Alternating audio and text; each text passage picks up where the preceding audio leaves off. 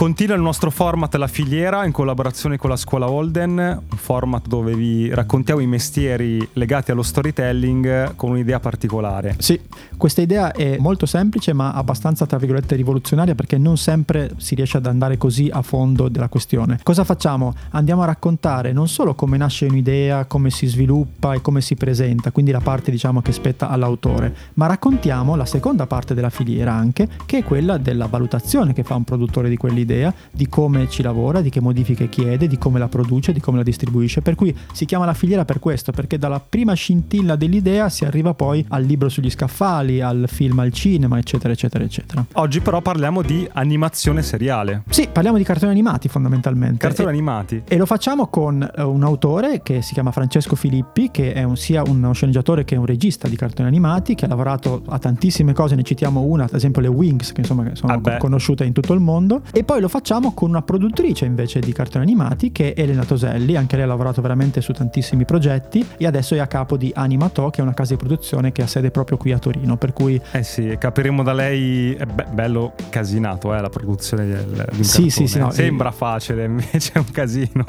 È molto interessante da ascoltare perché scopriremo proprio anche le differenze che ci sono tra scrivere una sceneggiatura per il cinema, per una serie eh, televisiva certo. e per l'animazione. Sono proprio delle, dei ragionamenti totalmente diversi, eh, sì, però molto interessanti.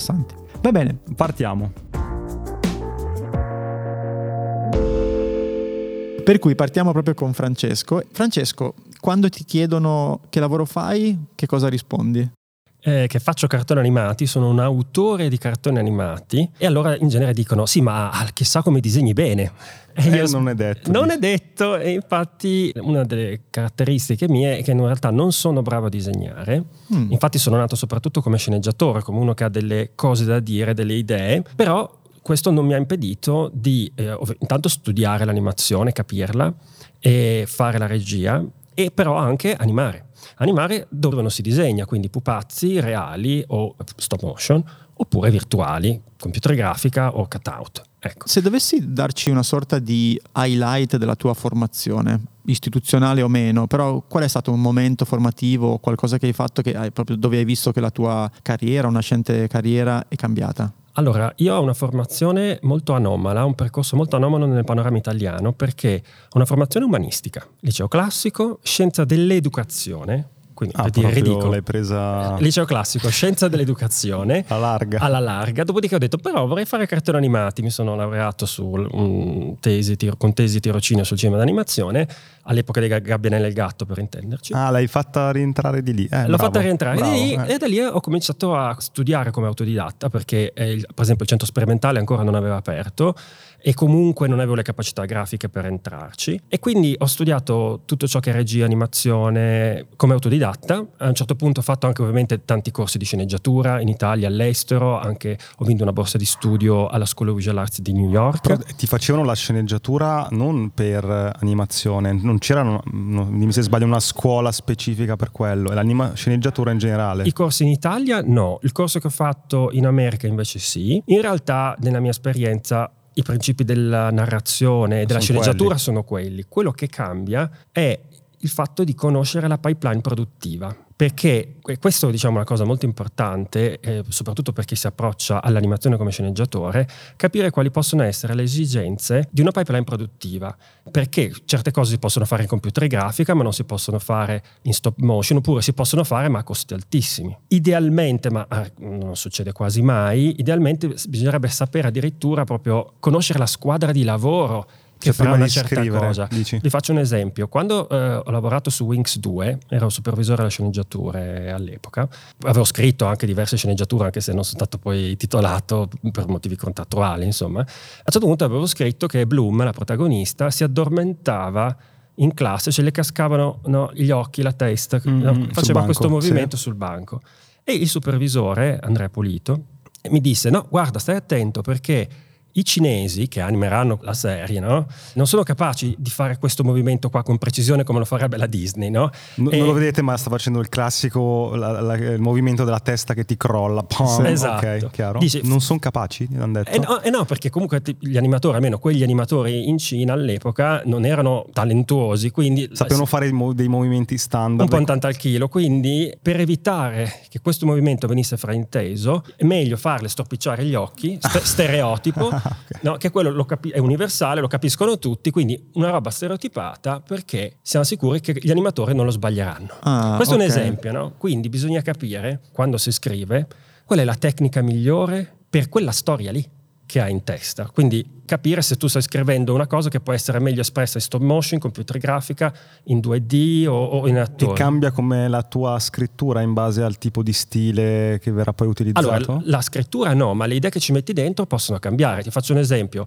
Eh, se vuoi avere un personaggio con i capelli fluenti, perché fa parte della storia, no? Allora lo puoi fare tipo, se... non so, è... Rapunzel, insomma, ecco, una esatto. cosa... Tipo, I capelli di Rapunzel nella storia sono abbastanza decisivi. Esatto, diciamo. no? Okay. Esatto allora lì puoi farlo se la tecnica te lo consente. O se il budget te lo consente. Eh, poi, poi, ci spiegherai quanto costano i capelli fluenti. La voce del produttore. Di... Senti, ma Rapunzel pelata la posso fare? No, perché... no. Eh, certo. Sì, e quindi per esempio in stop motion animare per esempio dei capelli lunghi è, è molto complesso. Ah, in computer okay. grafica è complesso, però se hai, come diceva Elena, hai la Disney dietro e le risorse tecniche e monetarie per supportare questa gestione complessa dei, dei capelli, sì quindi per questo è importante capire le risorse, scrivere in funzione delle risorse. Ora questo a volte detona la creatività. Ti mette dei parametri, dei Se vincoli, tu sai, certo. anzi eh, in genere conviene scrivere a misura di budget. Se tu sai quanto è il budget, ok, io voglio spendere mille euro, un milione, cioè quello che è. Allora è meglio scrivere in funzione del budget, così farai qualcosa che funziona per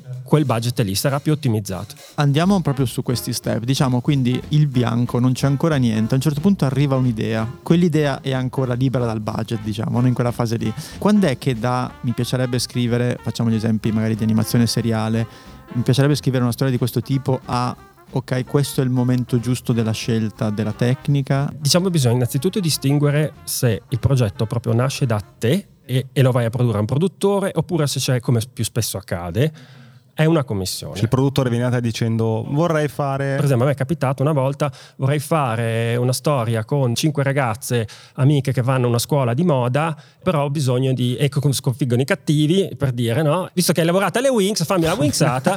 fammi una wingsata. E allora chiede a me di scrivere e sviluppare il progetto di serie. Poi a volte questa serie si fa, a volte questa serie non si farà, dipende dalle fortune produttive. Okay però più spesso accade questo. Se un, un, autore prolifico e ha cose da dire, capita invece anche il caso contrario. C'è un'idea che non ti fa dormire la notte. Facci un esempio, prendici una cosa tua. Beh, allora io la, la, storia che mi porto dietro da più tempo è una storia di un progetto che si chiama Rosso Ruggine, Rusty Red, che è un colossal. Me lo racconti per l'ultima volta?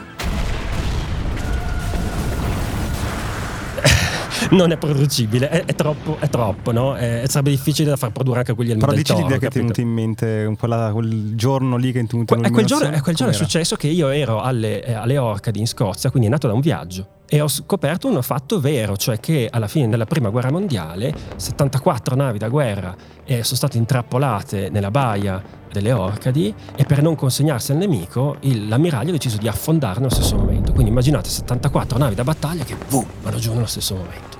Scopri la storia, poi passo successivo cosa hai fatto? Passo successivo è cominciare a metterci dentro dei personaggi. Dipende se vuoi stare, in questo caso, uno spunto storico. Lì c'è una prima scelta, vuoi stare fedele alla storia vera e quindi fai una sorta di racconto storico, come per esempio sto facendo in questi mesi con un altro progetto. Mi sto documentando su una fase storica e quindi con l'idea di fare una docu-fiction. Ok Cosa diversa è prendere uno spunto storico e inventarci qualcosa di fantastico. Nel caso del progetto Rusty Red, uno steampunk. Steampunk, scusami. Steampunk significa che è una rivisitazione fantastica, in questo caso ambientato nei primi del Novecento, che rivede in chiave fantasiosa quell'epoca dove c'era ancora della tecnologia a vapore, da cui appunto Steam, però un mondo un po' underground, un po' okay. rugginoso, un po' sporco, no, per questo punk diciamo. Allora, poi lo steampunk spesso è anche un gusto più vittoriano. Però diciamo in quel momento lì hai hai l'idea, stai scrivendo un soggettino su, come testo. Soggetto, soggetto. A livello di, mh, visto che parliamo di animazione, c'è anche un livello di mh, riferimenti visivi. Hai fatto fare delle tavole. Cosa stai facendo in quel momento? Allora, se uno sa disegnare, può produrlo direttamente. È molto importante in questa fase conoscere i propri limiti. Cioè, sono in grado io di disegnare sufficientemente bene per essere competitivo quando andrò a presentarmi a qualcuno oppure no? La mia risposta è no. E quindi mi sono affidato, ho commissionato alcune volte, come dire, sulla buona volontà del, dell'illustratore, altre volte pagandolo, a seconda dei casi, io commissiono una serie di illustrazioni, di ricerca grafica, che può essere sugli ambienti, può essere sui personaggi. Come sei i classici mood board, ti do alcune immagini per farti un po' vedere cos'è, non è uno, storyboard, cioè non, è, non, entri nel dettaglio. Il mood board è una fase ancora precedente, cioè io devo, faccio una ricerca di ispirazioni, quindi mi posso ispirare a dei quadri, a delle fotografie, a dei materiali storici, delle musiche, che do in mano all'illustratore e gli dico, guarda, io vorrei che, ad andare in questa direzione, vorrei mettere insieme un misto tra Cowboy Bebop e con il ragazzo del futuro. Boh, ecco, prendi un, un misto tra quello e quello e l'illustratore comincia a produrre del materiale. Io, avendo in mente dei personaggi, che quindi ho già ideato tratti caratteriali, ho un'idea di come si muoverà il mio personaggio e che anche che energie, che emozioni mi deve trasmettere questo personaggio, allora come regista do indicazione all'illustratore e dire, guarda, ok, bello questo disegno, però secondo me porta un po' fuori strada rispetto... Sì, delle indicazioni al, rispetto al a quello che hai in mente. Al disegno, cioè. perché anche se tu non sei bravo a disegnare come illustratore, però tu come regista o sceneggiatore, che a volte gli sceneggiatori sono i veri autori poi no, dei film, hanno però un'idea più chiara di dove andare a parare, del sapore, eccetera. Scusami, una domanda a Fede, che è lo sceneggiatore non eh, di poi attori in carne e okay. ossa, no? live, live, action. Live action, si dice così. Si dice così. lo sceneggiatore per animazione ha una complessità in più, perché tu scrivi soggetti, delle storie, concept, ma non è che devi fare riferimenti fotografici degli attori, cioè loro hanno un, sì un livello no, in più. Cioè, allora, sì, di complessità sì, se vuoi la parte di sceneggiatore che non si appoggia alle immagini ha la complessità di far arrivare tutto quello che arriva con le immagini senza immagini, per cui diciamo secondo me sono due campionati che si somigliano, però anche lato serie tv, cinema, molto spesso cerchi di impaginare il primo pezzo, magari il concept, quindi queste 5, 6, 10 pagine con delle immagini, delle foto. C'è un esempio molto famoso che è quello di Stranger Things, che è una Bibbia che si trova su, anche su internet internet, era pochissimo testo e molte immagini, tutta questa ambientazione anni 80 era presente già nel primo documento e quindi in questo caso infatti la domanda che volevo fare a Francesco era questa, tu stai facendo questo investimento o assieme all'illustratore appunto o pagando l'illustratore perché poi questo è il tuo primo manufatto che vai a presentare alla produzione. Esattamente. Ed, okay. E dopodiché ci si può presentare in diversi modi, cioè il pitch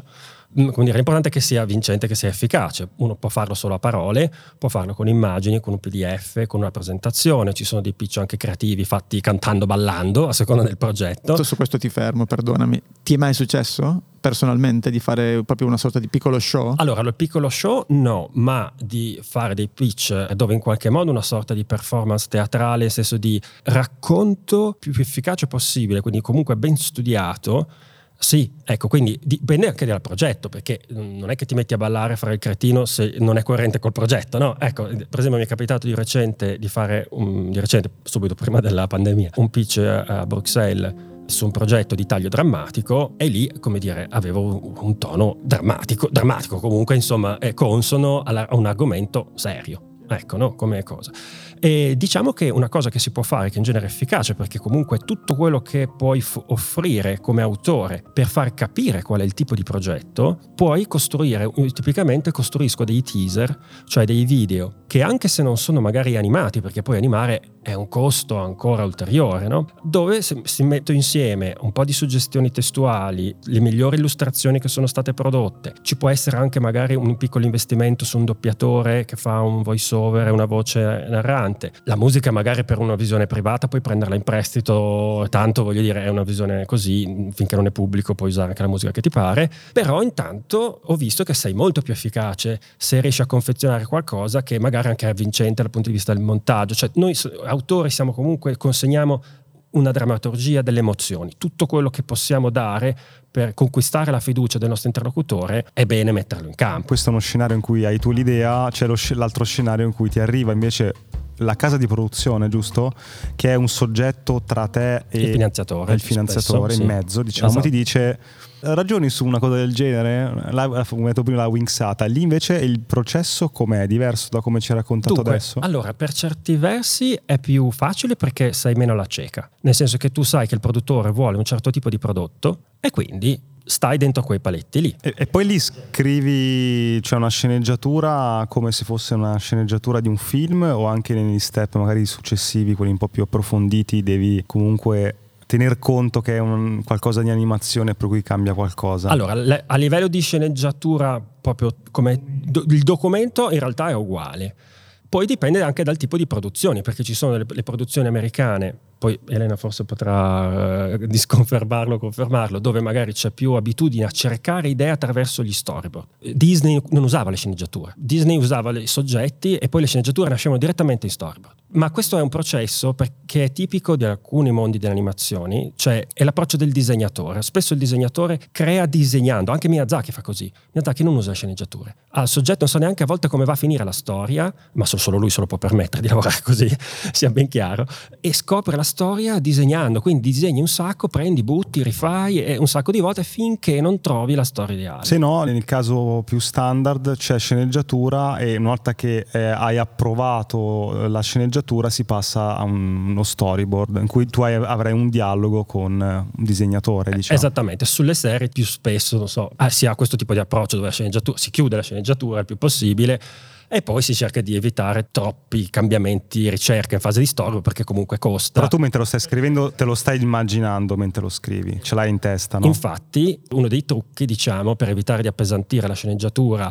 con note di regia, primo piano, campo lungo, eccetera, è scrivere in modo da suggerire l'inquadratura con le parole che usi. Se io dico gli occhi di Edoardo che brillavano nella notte dalla finestra della palazzina di 60 piani che dominava la città, io sto facendo un grande Carrellata. zoom, una carrellata indietro dal Ah. dettaglio Ah. al campo lungo. E l'ho mostrata visivamente semplicemente dicendola. Questo è un ottimo consiglio anche per chi scrive in generale, anche sceneggiatura per cinema e tv, perché comunque, eh, specialmente se non giri tu le tue cose, è un modo per suggerire, per cui questo è un ottimo consiglio.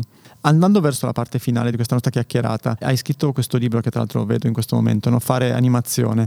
Quali sono i consigli che daresti a chi ci sta ascoltando e vuole iniziare con i primi passi a fare il tuo mestiere? Di sceneggiatore o Di, scene- di sceneggiatore direi. Allora, beh, mh, la prima cosa è vivere.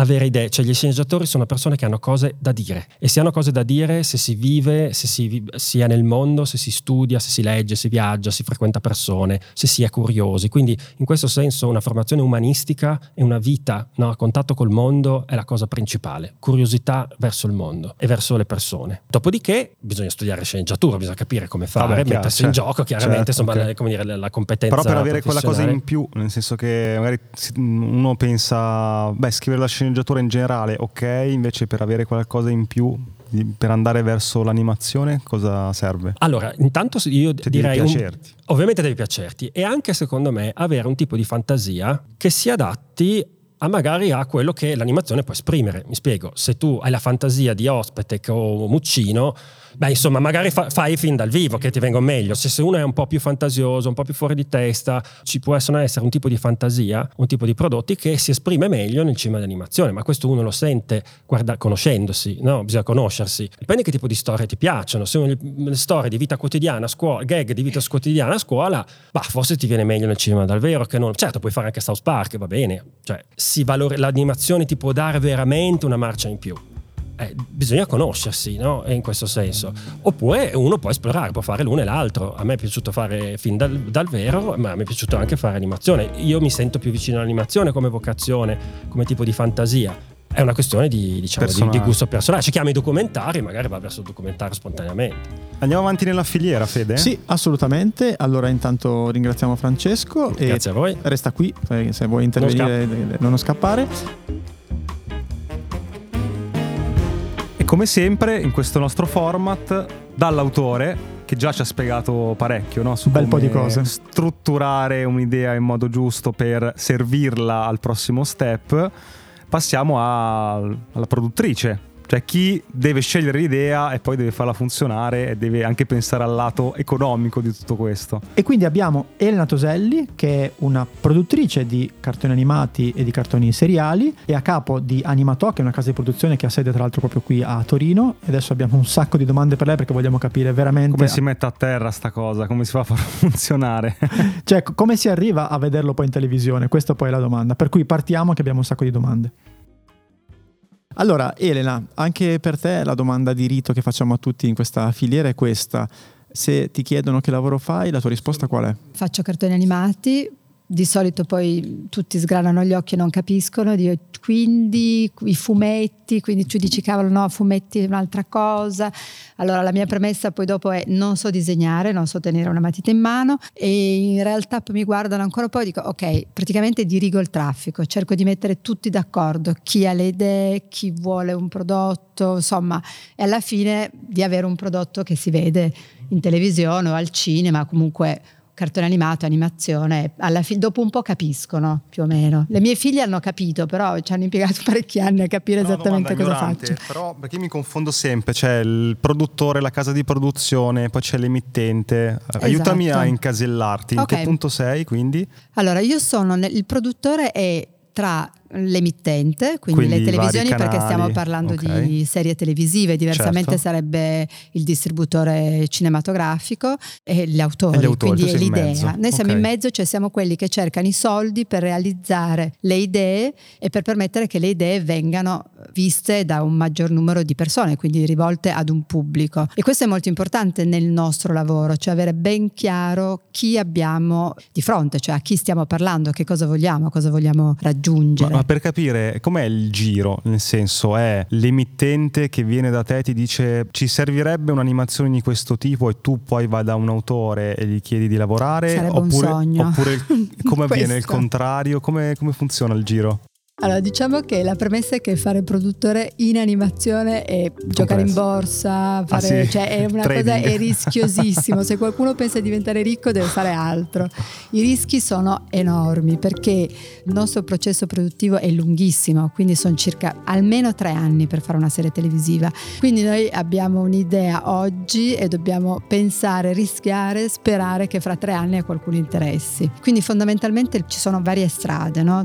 in, in molte case si simile anche a quello che diceva prima Francesco. Però il più frequente, diciamo, di giro come? Mm, due. Mm-hmm. Allora, uno è il produttore che ha un'idea. Cioè tu che hai un'idea? Io ho un'idea, ho letto un libro, oppure in famiglia ho figli che mi chiedono qualcosa, oppure una cosa importante, come produttore giri l'Europa, quindi conosci quelle che sono... Annusi le... il mercato anche. Annusi un mm-hmm. po' e ti immagini. Esempio, questa idea, eccetera, Wings, di cui si parlava mm-hmm. poco prima, che è un successo che hanno studiato e ha delle caratteristiche molto particolari, vincenti, uniche o quasi, oppure effettivamente segui una linea editoriale di una televisione o di una piattaforma. Difficilmente ti viene veramente chiesto, almeno in Italia. Più facilmente cerchi di capire qual è l'idea che loro hanno, ma la televisione stessa ha lo stesso problema, cioè deve avere un'idea e sapere che sarà in onda dopo tre anni. Quindi facilmente non ti chiede qualcosa perché mm, se no ha paura di chiederti la cosa sbagliata. Ma volevo chiederti perché Francesco prima ci parlava del kit per il pitch, no? per mm-hmm. presentare un'idea. Eh, in quel caso tu vai dalla l'emittente o il canale dicendo ho quest'idea oppure devi, parlavi di rischio, produrre una serie e poi andare a presentarla? Come funziona? No, produrre tutta la serie nessuno di noi ha i soldi eh, per farlo, in quel caso vuol dire vendere una serie che già c'è. Allora la premessa è la situazione italiana, se questo è quello che ci interessa, in Italia adesso come adesso abbiamo un unico ipotetico cliente che è la televisione e la RAI, è l'unica... Ah sì? Eh sì, purtroppo, è l'unica televisione che investe nella produzione, cioè che mette dei soldi ah, per produrre. Agli altri, tutti gli altri noti non, non investono per produrre animazione. Ah, cioè stra- strappare, strappare lungo i bordi. No, quello è quella... Netflix ed è un altro caso. Okay, cioè, quello caso è, è, un caso importantissimo perché è l'unico caso, è il primo caso, è il primo. Mm. Attenzione, mm. quello su cui tutti noi speriamo perché speriamo che sia il primo di una lunga serie. Diversamente di solito abbiamo solo la RAI che produce. E poi tu vai in RAI eh, dicendo salve, abbiamo questa idea, questa queste idee? Funziona così? Inizialmente funziona così, poi abbiamo dei mercati dove tenete presente che i budget di animazione sono altissimi, quelli del, americani oltreoceano mm. sono dieci volte i nostri, ma comunque cioè, il costo, di un, il costo, il costo certo. è altissimo, certo. quindi è eh, impossibile produrre da soli. Questo è, per me è una grande fortuna, noi siamo obbligati a produrre in coproduzione sempre con altri eh, stati europei e quindi ad essere... Altri molto... tuoi colleghi all'estero, case di produzione, cioè uniamo le forze per... Eh, ok. Ognuno va dalla sua televisione di riferimento, noi una, però per dire i francesi a seconda del progetto... Io non avevo mai hanno... capito sta roba della coproduzione perché, cioè tu vai dalla, tu vai dalla RAI, costa tantissimo. il tuo collega francese va dalla... cosa c'è in Francia? Boh, Canal Plus, Canal France, Plus sì, proponete la stessa idea, esatto, lo, lo esatto. banalizzo, eh, danno i finanziamenti, i soldi, la RAI dai soldi Canal Plus, si mette insieme e si produce. Abbiamo dei mercati, quindi non lo so se era quello a cui si riferiva Francesco, ma i pitch, quelli un po' diciamo così creativi durante il Cartoon Forum, per esempio i mercati delle serie televisive, noi in animazione le facciamo in modi molto fantasiosi, quindi vedi gente che arriva vestita in tutti i modi, insomma abbiamo questo aspetto un cioè po'... Cioè sono quegli eventi dove ci siete voi che proponete e emittenti da tutto il mondo che sì, comprano. Non solo, oppure ipotetici coproduttori, cioè portiamo ah, la nostra okay. idea e lì veramente è un momento molto importante per noi sicuramente. Ti, sì. ti volevo chiedere il racconto dall'altra parte perché si è raccontato prima del arriva il produttore mi dà un brief, va, devo fare un tipo Wings con queste caratteristiche eccetera. Tu mi hai detto prima che spesso nasce da una tua intuizione, idea, come costruisci la richiesta per un autore? Cosa gli chiedi? Rispetto all'autore, beh, uno, allora se nasce da una mia intuizione, tipo nasce un lib- da un libro, esempio La gabbianella e gatto per esempio, no? allora lì andrò a cercare qualcuno che già conosco che è un po' su quel filo lì, cioè con le sue caratteristiche. Se nasce invece per seguire una linea editoriale, spesso la televisione ci dà questo momento per esempio in cui si cerca molta comedy, si cerca di alzare un po' il target di riferimento, quindi prescolare. Prodotti prescolari in Italia ce ne sono già tantissimi, le televisioni potrebbero mandarli in onda a vita, eh, tra l'altro spesso le famiglie si rassicurano a vedere cose tipo Heidi che per noi è ma un disastro. Dire, mamma mia che palle, oh, me lo sono dovuto rivedere tutto. Ecco, ma quanto dura Heidi? Non lo so, ma veramente tra... Sono 52 episodi. No, sì, però... io sono la 30. 52 veramente? Ce ne vuole ancora Disperato. un po'. Ma poi quella bambina lì tutti. che la manda da una parte e ritorna in monte. Scusate, mi sono un po' stufato io. Sì, questo può essere, però comunque noi se nel momento in cui sappiamo, cioè la televisione, almeno un po' l'idea del momento, quindi magari adesso è comedy, il target è un target un po' più alto e poi sappiamo i formati più o meno quali sono, quindi abbiamo formati di 7 minuti, 13 minuti, 26 minuti, un tot numero, quindi quelle cose lì un po' le abbiamo, andiamo a cercare un autore che stia un po', che sappiamo abbia un po' Beh, quelle un po' caratteristiche. Cose, lì. magari. Sì, che probabilmente è più portato a scrivere di comedy piuttosto che di avventura, ecco, per dire banalmente. E invece se arriva il caso opposto, cioè arriva Francesco e ti dice io ho pensato a questo, quali sono le cose che valuti su un progetto originale quando ti arriva sulla scrivania? Allora, deve piacermi fondamentalmente deve emozionarmi, deve incuriosirmi. E poi io che effettivamente a differenza spesso dell'autore ho più esperienza a livello internazionale, deve convincermi che non sia interessante solo per bambini italiani, ma che sia, abbia un, una visione il più possibile aperta, perché i lavori che ci sono, a me è capitato di lavorare su produzioni che sono proprio solo italiane, per carità dipende, cioè io in quel caso ho lavorato come direttore di produzione e non come come produttore diverso, però quella produzione lì non è uscita dall'Italia. Per un produttore è molto difficile perché economicamente non ce la fa. Quello che Mm-mm. serve è uno, avere i coproduttori, nessun coproduttore è interessato a un progetto che è solo nazionale. Un'altra cosa che può essere, ma questo è un lato che umanamente piace meno, innanzitutto mi deve convincere se c'è flessibilità e l'idea, l'autore deve essere un autore con cui si crea un rapporto di fiducia molto molto stretto. No, l'idea è questa, la mia, l'ho creata io, l'idea è questa, non si cambia, questo è l'atteggiamento che è sbagliato. No, è difficile, per lo stesso motivo per cui diciamo prima, cioè la tua idea è oggi, io rischio, ma io devo sapere che quella tua tua idea lì deve andare bene fra Perché tre anni. rischi? Tu vai dall'emittente con l'idea, quindi non è un rischio, non devi produrla in anticipo. Faccio rischio sullo diavolo, sviluppo, eh? no, no, no, rischio sullo sviluppo perché lui adesso dipende, in questo caso lui magari perché lui arriva avendo già fatto uno sviluppo, ma tendenzialmente lo sviluppo è a carico del produttore, il produttore decide che ok la segue, allora faccio scrivere una Bibbia, scrivi, la scrive direttamente l'autore, una Bibbia. Illustratore, tavole, cose. Facciamo scrivere del perché io a mia volta devo andare a convincere la televisione, non è che posso andare così, quindi il rischio economico sicuramente c'è e ci vuole una visione, un intuito, un'intuizione sul futuro che non è, non è banale. Quindi ti arrivano i professionisti come Francesco che in qualche modo hanno le porte tra virgolette aperte perché tu sai che hanno una loro esperienza, ma c'è anche il caso che ti arrivino gli esordienti dal nulla, che arrivino quelle intuizioni tra virgolette geniali, cioè hai anche questo tipo di, di occasioni di confronto o è raro? No, no, no, no, capita, capita. Io beh, nello specifico lavoro molto anche con la scuola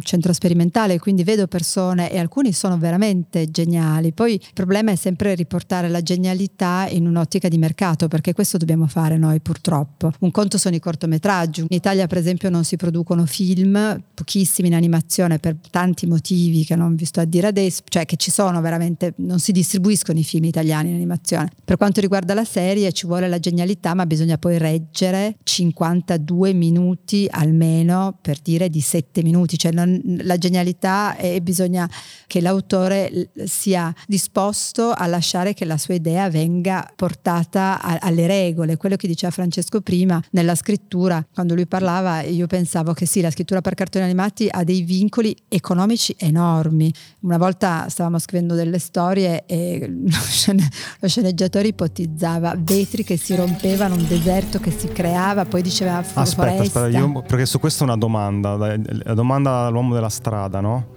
Allora, se io scrivo da sceneggiatore una scena in cui, girata dal vero, arriva l'astronave, una decina di unicorni dietro che volano, dicono, beh, costa un po' tutta fare una roba del costa genere. Tanto, sì. In animazione come dire, dove, avendo foglio bianco, metto uno seduto su una sedia, un unicorno, che ci vuole, è uguale. Sono disegni, no, sono son disegni. E fa tutti no? i computer, ci... è così che dicono di solito. No, no, però nel senso, se sta elemento di, di, fantascienza, lo sto estremizzando, perché costa di più rispetto a un dialogo di due persone sedute? Perché sono personaggi da creare, ambienti da creare. Nella produzione seria, cioè per dirti, a questo momento io sto lavorando su una serie, abbiamo una serie dove non sono stati dati tanti vincoli allo sceneggiatore e c'è una quantità di materiali da creare enorme, cioè costa tanto, non è, poi dipende se è in 3D o se è in 2D, anche questo cambia. Cos'è che costa? Fammi degli esempi di robe scritte in sceneggiatura che costano. Beh, quello tanto. che dicevo prima, nel momento in cui tu ti immagini un ambiente, o per dire un, uh, più ambienti in una stessa scena, in due scene, i, i, personaggi si muovono in ambienti molto diversi, sono tutti ambienti da creare che magari ci sono una volta sola. Cioè la volta sola vuol dire che tu ci impieghi, non so quanti giorni per creare quell'ambiente lì e finisce nel giro di 30 secondi, poi non lo usi più. È come il produttore di film eh, real action, come si dice? Dal vero. Live, live action, action, che tu scrivi una scena magari in cima a un grattacielo di dura un minuto e ti dice cacchio mi hai fatto noleggiare 50.000 euro di noleggio del grattacielo per una scena da 30 secondi. È, è la stessa roba. La, no? soluzione, okay. la soluzione, poi non, non, la possono raccontare sul divano, sul, sul divano. Esatto, la soluzione va con la voce oppure chiudi la camera e non vedi quello che c'è dietro sì. impossibilmente. Ma altre robe che costano? Ma l'acqua, fuoco. È, un elemento che quando c'è scritto in una scena c'è dell'acqua, tu fai ting, aspetta. Soprattutto no. se il personaggio va dentro l'acqua, faccio ting ting. Ah sì? cioè, sì. Ma, no, questo, come, come, lei si legge le sceneggiature, tu segni acqua, il tizio nell'acqua. No, c'è qualcuno no. che lo fa, c'è qualcuno che dopo la sceneggiatura passa e inizia a dire no, sì, no.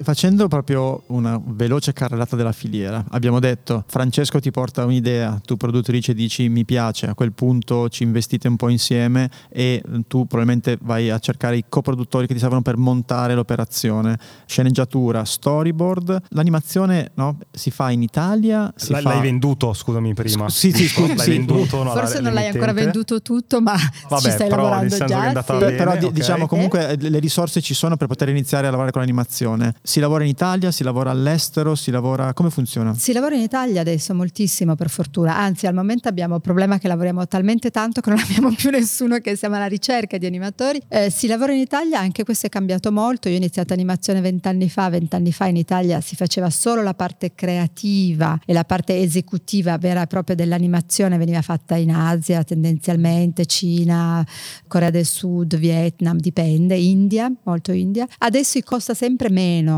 animare in Cina, per esempio, ma il problema è che manca l'approccio, cioè bisogna mandare qualcuno dei supervisori là per essere, perché loro eseguono molto bene, ma devono avere delle indicazioni precisissime. E questo non è sempre così. Quindi viene riconosciuta la parte europea, perché io dico Italia, ma in realtà è Europa, la parte europea del saper in qualche modo fare le cose per cui vengono allora le produzioni, il grosso problema delle produzioni sono le modifiche, quelle che noi chiamiamo i retakes, quindi diciamo che produrre in Asia spesso ci pone ad avere molti più rifacimenti, proprio perché non ah, ci capiamo da certo, subito. Quindi certo. il vantaggio economico si riduce moltissimo. No? Risparmiai prima esatto. sulla carta, ma poi. Esatto, spesso no. è così, ah, poi certo. dipende, dipende sempre dalle serie, eccetera. E sempre continuando nella filiera, no? chiaramente quando entra un network, diciamo la RAI per praticità, comincia ad avere anche le sue esigenze dentro la storia, dentro il design dei personaggi, degli ambienti. Richiede modifiche anche dopo? Tipo, sì, sì richiede lo, modifiche. Lo, dici lacrimando in questo eh, momento, però, okay, però diciamo, no.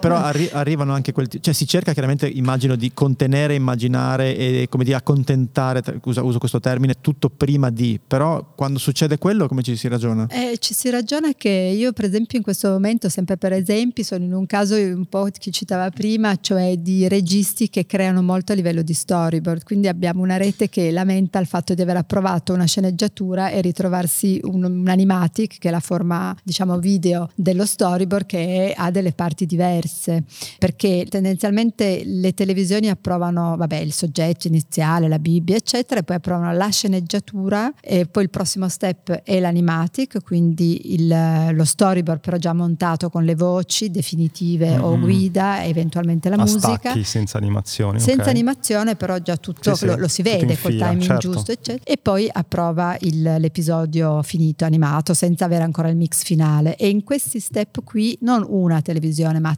tutte le televisioni dei coproduttori. No, che delirio. Eh certo, quindi magari uno è d'accordo no. e l'altro non è d'accordo. Ma non metti nel contratto un giro di modifiche. Eh sì, uno, ma quelli, quei tre lì ci sono. E poi ci n'è. sono i ripensamenti. No, è lì extra budget. no, e lì allora devi tenere conto di tutto perché dici no, ma tu prima mi avevi chiesto così, adesso non è che possiamo cambiare. Cioè... Sai che se giri un film, eh, l'abbiamo girato, oh, mi spiace, esatto, eh, montaggio, sistemiamo due robe, ridoppiamo, ma non si può fare. Invece qua... L'animazione, ma quanto ci vuole? È un disegno, no? No, sì. poi l'animazione in realtà è un no. problema perché se tu fai una modifica tipo su un personaggio, ah, quella eh, è eh, no, tutto il resto, sì, non vi no, dico esempi vissuti di cioè, può, può, può, avere, può, avere, una testa diversa, a quel punto tu devi, non dico buttare via tutto. un po' più aperta, un po' più chiusa, le maniche un po' più così. Può fare un bagno in mare nell'acqua esatto, con, gli, con gli unicorni. Esattamente così succedono tante cose, quindi diciamo che mettere d'accordo tutti, poi c'è un po' di buonsenso di solito, speriamo, però insomma alla fine... Gestione dei progetti, degli imprevisti a palla, a insomma. Sì, sì, problem solving come, come, come, come acqua. Okay, Va bene, grazie. grazie. Elena, grazie Francesco. Grazie a voi. Ciao. Ci vediamo al prossimo episodio della filiera. Ciao. Grazie. Ciao. Allora, abbiamo fatto una promessa prima di salutarci, quindi siamo qui. Vi ricordiamo che i corsi training camp della scuola Holden coprono davvero tutti i campi della scrittura. Sì, scrittura per ragazzi, podcasting, sceneggiatura di cinema e serie tv, giochi da tavolo, animazione, fumetto, documentari, format televisivi. Sì, c'è, c'è di tutto. tutto. ma sono percorsi didattici che hanno tre particolarità rispetto sì. ai corsi tradizionali. Te le sottolineo, poi ti ricordo che io sono poi uno dei teacher di questi per corsi, cui, per cui esatto. insomma li, li, conosco bene. Allora, primo, lo studente è in una classe piccola, di massimo tipo sei sì. persone, e lavora mm-hmm. alla propria idea, al proprio progetto. Per cui c'è sì teoria, ma lavori molto sulle tue due cose. Mm. Due, ci lavori con un professionista, cioè con qualcuno che quel mestiere lì non è che l'ha studiato nei libri, cioè lo, lo sa, lo fa. Fa e roba, quindi, fa sì, roba. E quindi certo. diciamo le, gli insight che puoi avere sono completamente diversi. E il terzo, che è quello fondamentale, alla fine del percorso lo studente presenta il suo progetto davanti a un panel di professionisti, per cui non solo eh, ti... La filiera in piccolo, certo. Esattamente, cioè ti, ti, insegniamo a fare un pitch e ti portiamo poi a incontrare l'industria. Che è un modo per testare subito la tua idea con l'industria, cioè sì. per capire, ok, tutte le cose che ho imparato l'ho sviluppate in un progetto, vediamo se c'è interesse. Però è anche un modo per ricevere feedback, per stringere contatti sì, e in qualche certo. caso si riesce addirittura a chiudere un contratto e a vedere la propria opera che finisce sul mercato. Per cui è molto figo, ma c'è la sorpresa, la dici tu? Voi che ci ascoltate abbiamo strappato in una lunghissima, estenuante trattativa mm-hmm. uno sconto del 10% sui training camp, che non costano, cioè nel senso, hanno un bel valore, il 10% impatta, sì. che è valido fino al 30 ottobre 2022. È molto semplice, andate sul sito www.scolaholden.it, mettete il codice sconto HACKIN10 al momento dell'iscrizione o quando avete superato la selezione, perché come vi dicevo ci sono pochi posti per cui affrettatevi e poi il gioco è fatto. Però qualsiasi Ting. dubbio, insomma ci sono i link, Trovate tutto in descrizione. Ok, direi che Bello. ci siamo. Ciao. Ciao.